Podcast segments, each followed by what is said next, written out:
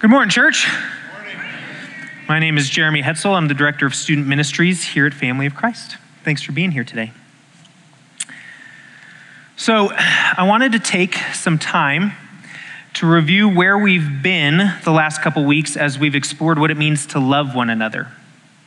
So, week one, we introduced the idea of spending quiet time with Jesus, and that when we spend time with Him, He pours His love into us, that through that, we are able to love others because it overflows out of us.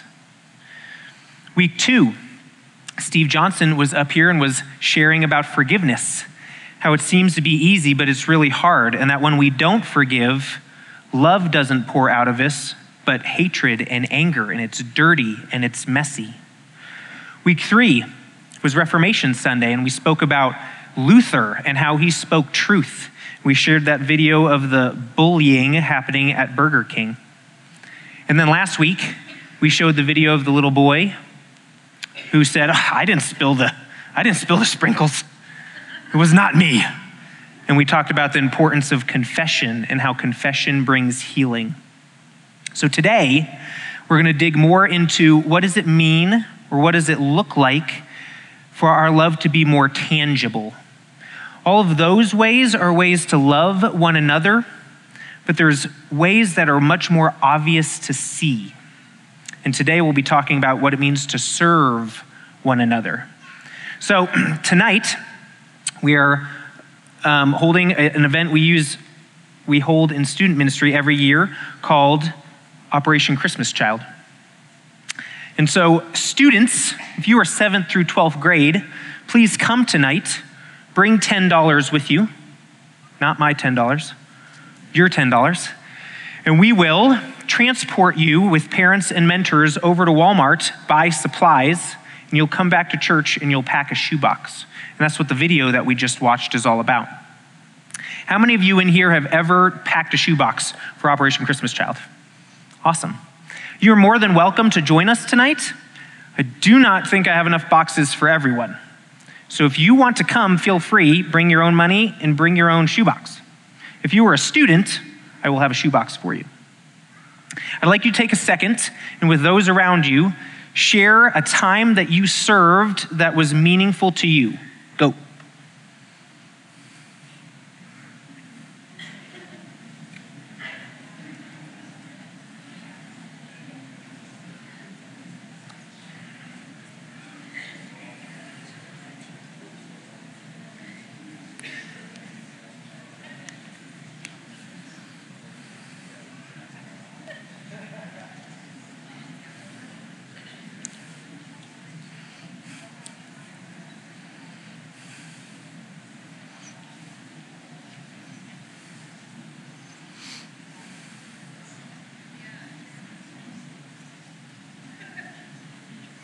All right, let's hear some answers. What are some ways that you guys have served that's been meaningful for you? Reading. Reading? Oh, reading at the 8 o'clock? I was like, reading just serves you, Michael. reading at 8 o'clock worship. Got it. Springs Rescue Mission. Thanksgiving dinner. That's awesome. Others? Hosting what? Hosting Bible study at your house? Mission trips, preach. That sounds awesome. I didn't hear most of what you said, Lisa. CJ. Stephen Ministry. Stephen Ministry. Al.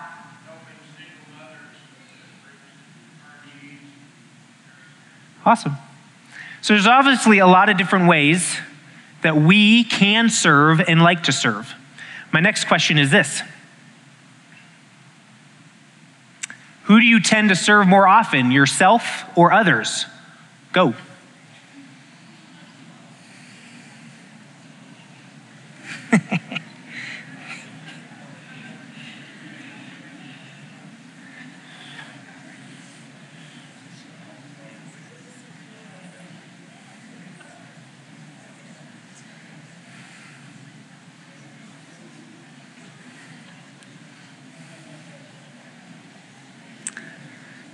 You may have been a little bit quicker to that answer. So if you think you serve yourself more, raise your hand. If you think you serve others more, raise your hand. There's about eight of us. Um, I think this question is hard because we see our own lives and we see how often we serve ourselves, which is plenty.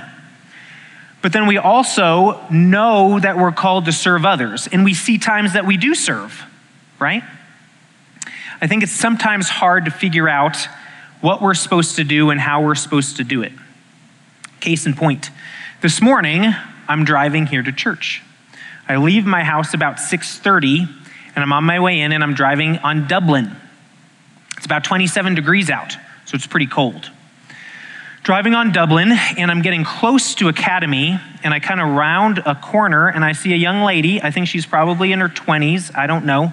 She does not have a warm jacket on. She's kind of standing outside and she takes a couple steps toward the curb as I'm approaching, and she does this. I am not used to seeing people try to hitchhike on Dublin. So there's lots of thoughts that are running through my brain. What should I do? I'm, I'm on my way to go preach a sermon on serving. Um, I don't have time though, because I, I, need to spend some time prepping for the sermon, because I'm, I'm here to serve y'all. So I got to make sure that I can preach well. So I don't really have time. Plus, she might have a gun.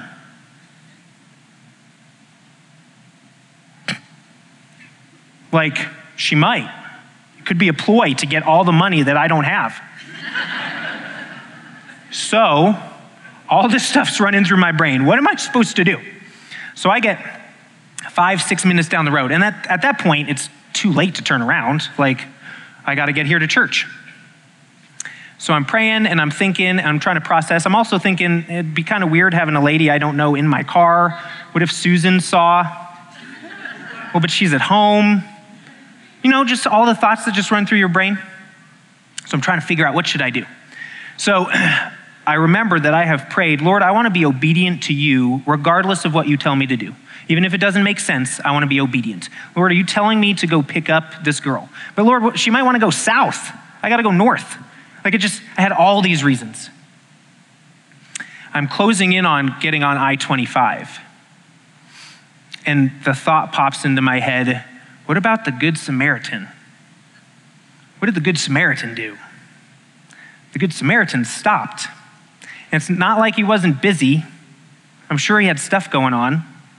But who passed by? The religious leaders passed on by.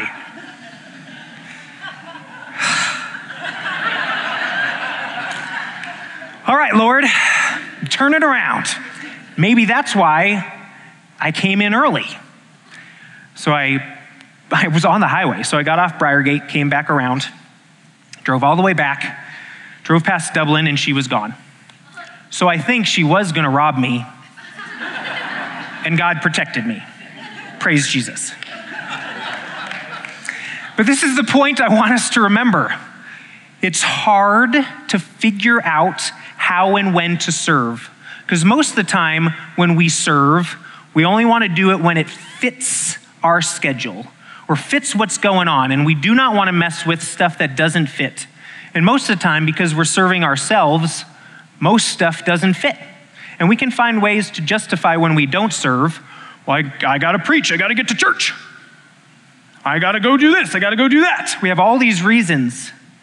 And I think God is calling us to slow down, carve out time so we can be present and serve when He presents the opportunities to us. Scripture says this. We're going to go to Galatians chapter 5. Galatians 5 13 and 14. You, my brothers, were called to be free, but do not use your freedom to indulge the sinful nature. Rather, serve one another in love. The entire law is summed up in one single command love your neighbor as yourself. Why do we tend not to serve? because we choose to follow our sinful nature. It's not easy for us, it's not comfortable for us. Serving ourselves is easy. God calls us to get outside the box and serve others in love. So, our text for today is from Mark chapter 10. And in it, you will see a very clear story of ways that we often tend to serve ourselves and instead how God calls us to live. Mark 10, starting at verse 35.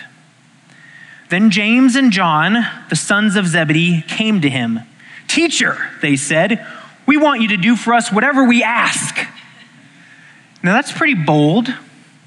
You're like, dude that does all these miracles and teaches great stuff. I have a request. Don't just say yes.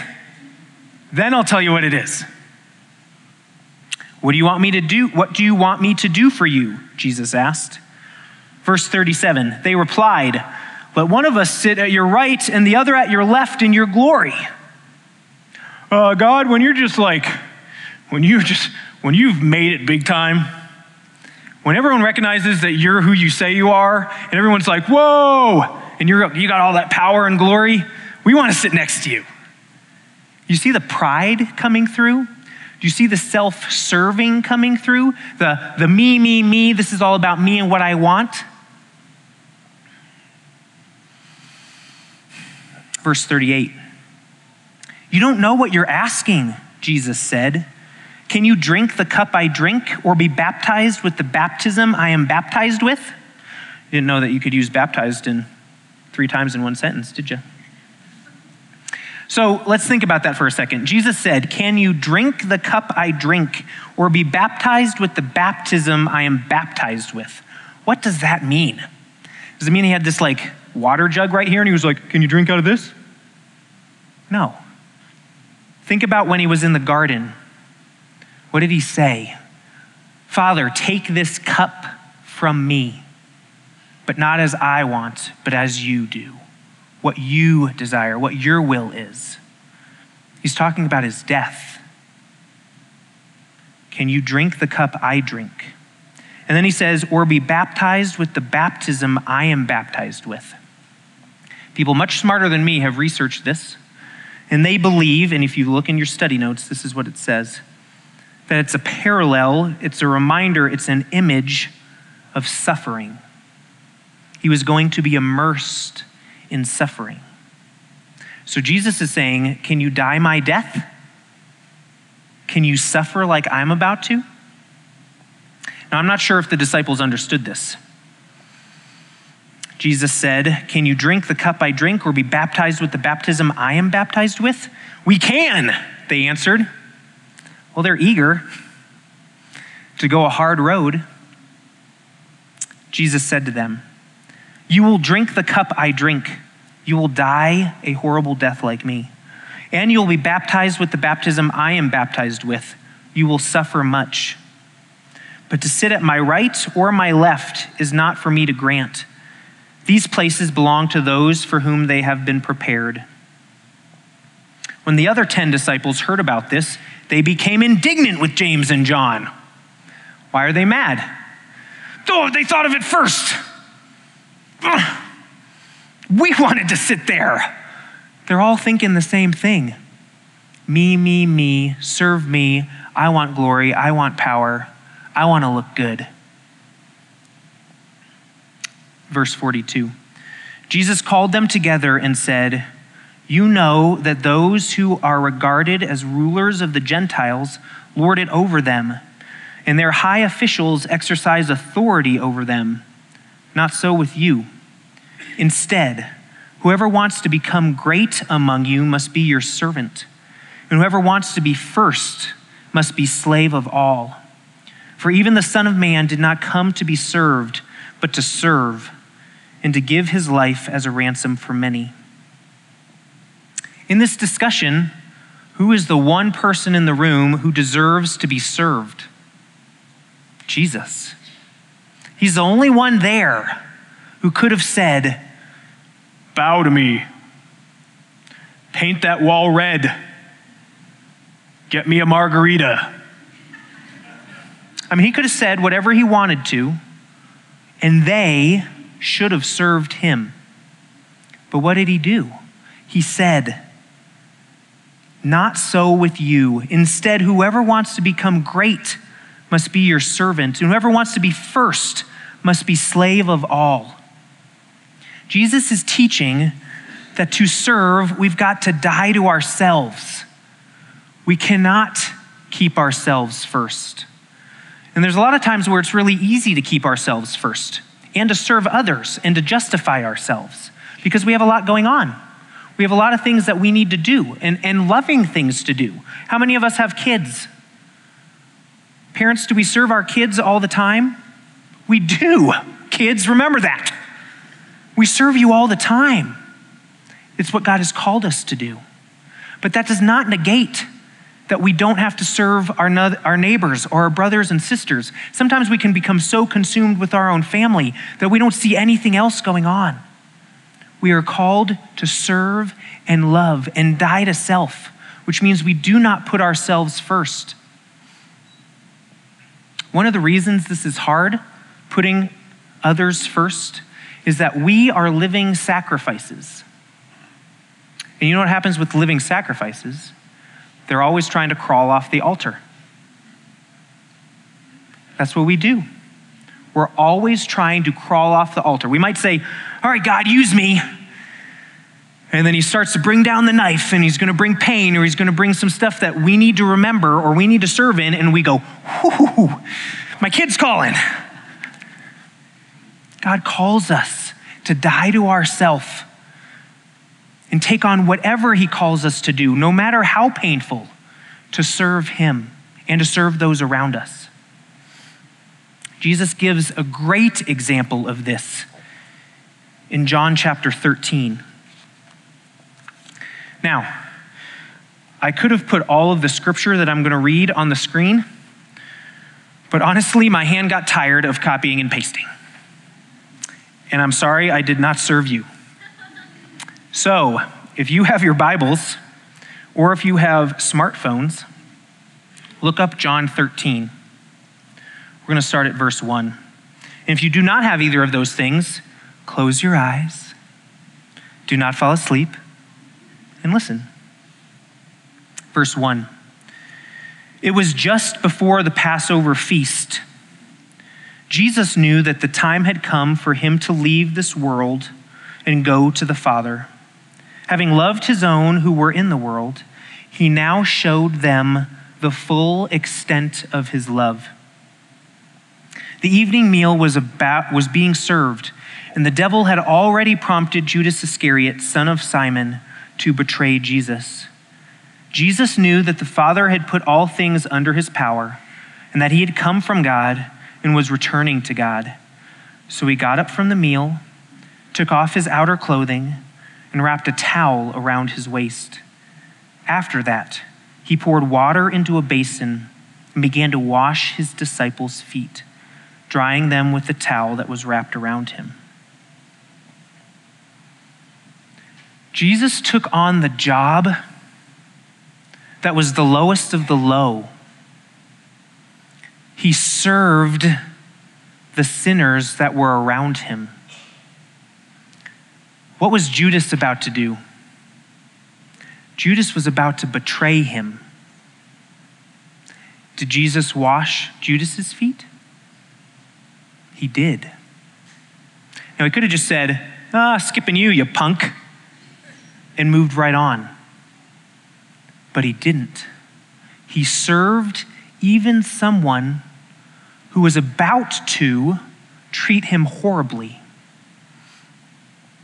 What excuse do we have to not take on the lowly jobs? To serve the people that we go, oh, they don't need it. They, they put themselves in their, that position on their own. God, you definitely can't be calling me to pick up that hitchhiker. And maybe he wasn't, right? Because I'm still alive. But here's what I want us to remember Jesus served people who didn't deserve it we are called to do the same. Verse 12 When he had finished washing their feet, he put on his clothes and returned to his place. Do you understand what I have done for you? He asked them. You call me teacher and Lord, and rightly so, for that is what I am. Now that I, your Lord and teacher, have washed your feet, you also should wash one another's feet. I have set you an example that you should do as I have done for you. I tell you the truth no servant is greater than his master, nor is a messenger greater than the one who sent him. Now that you know these things, you'll be blessed if you do them.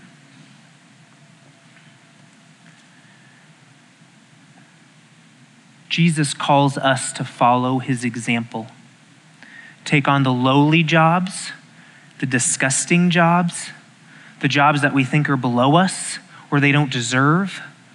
God calls us to serve in surprising ways. And what he calls us to do is put down our pride and get out of our comfort zone and make some space to serve.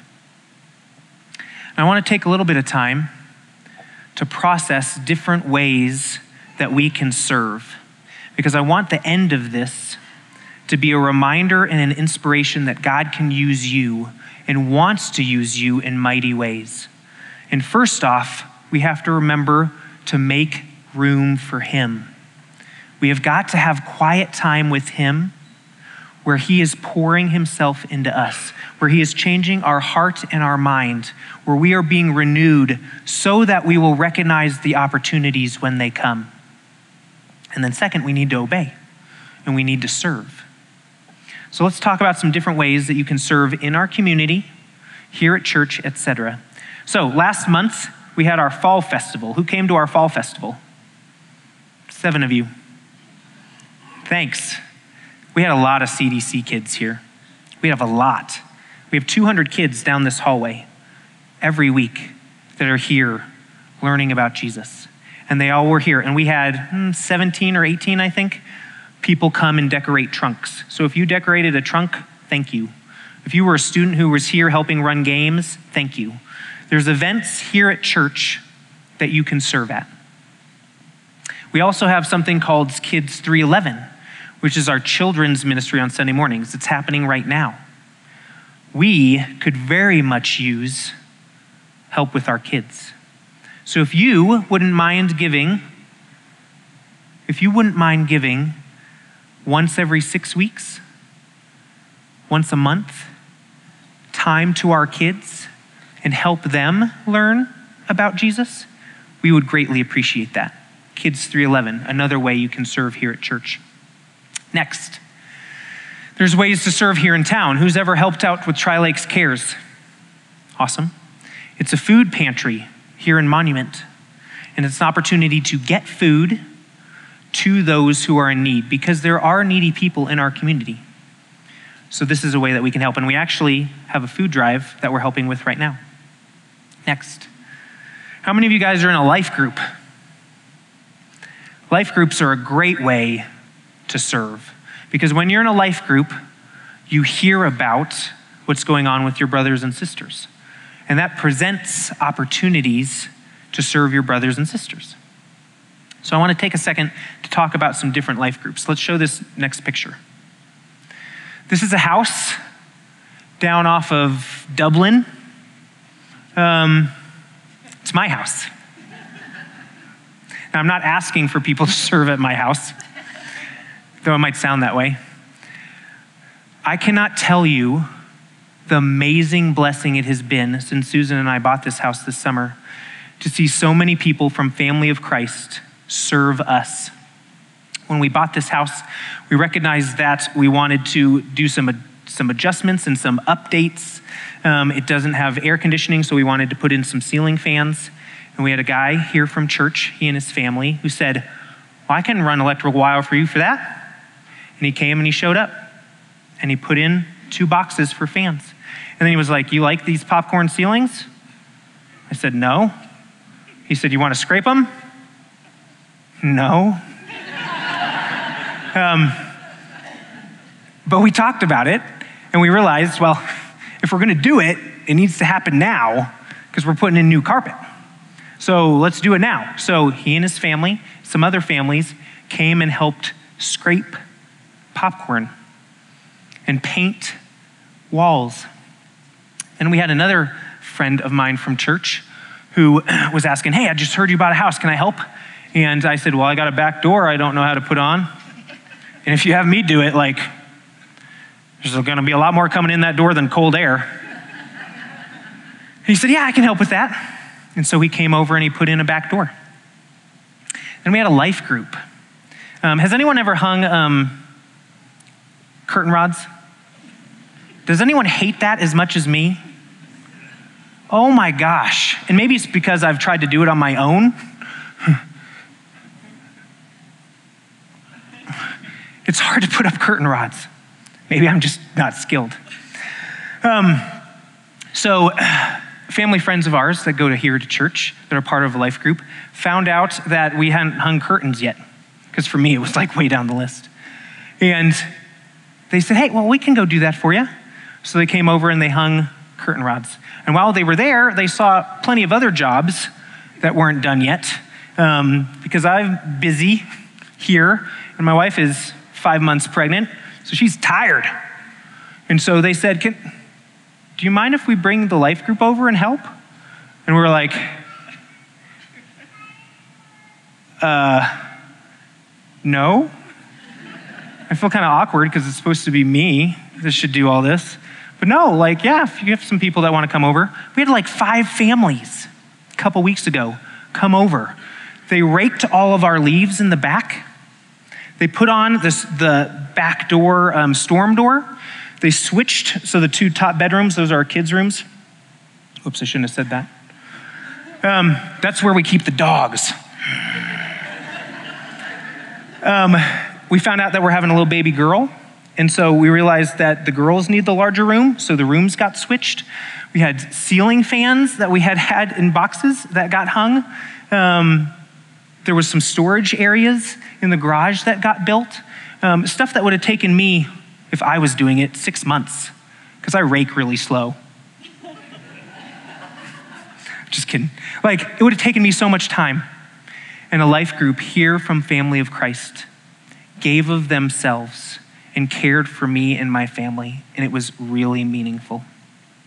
There's another life group that has started called Random Acts of Kindness here at Family of Christ. And their whole deal is they just want to serve. So they're not necessarily meeting for Bible study or this or that, the other thing. They are a life group that serves. So last month, what they did was they went to King Soopers. Show that next picture. They went to King Soopers just across the street. And they stood out there for about three and a half hours and handed out pieces of paper and said, Hey, we're partnering with Tri Lakes Cares. You want to buy any of these snacks? Bring it back to us and we'll bring it over to Tri Lakes Cares. Three and a half hours, and they filled four shopping carts overloaded with food. Can any of us give three and a half hours?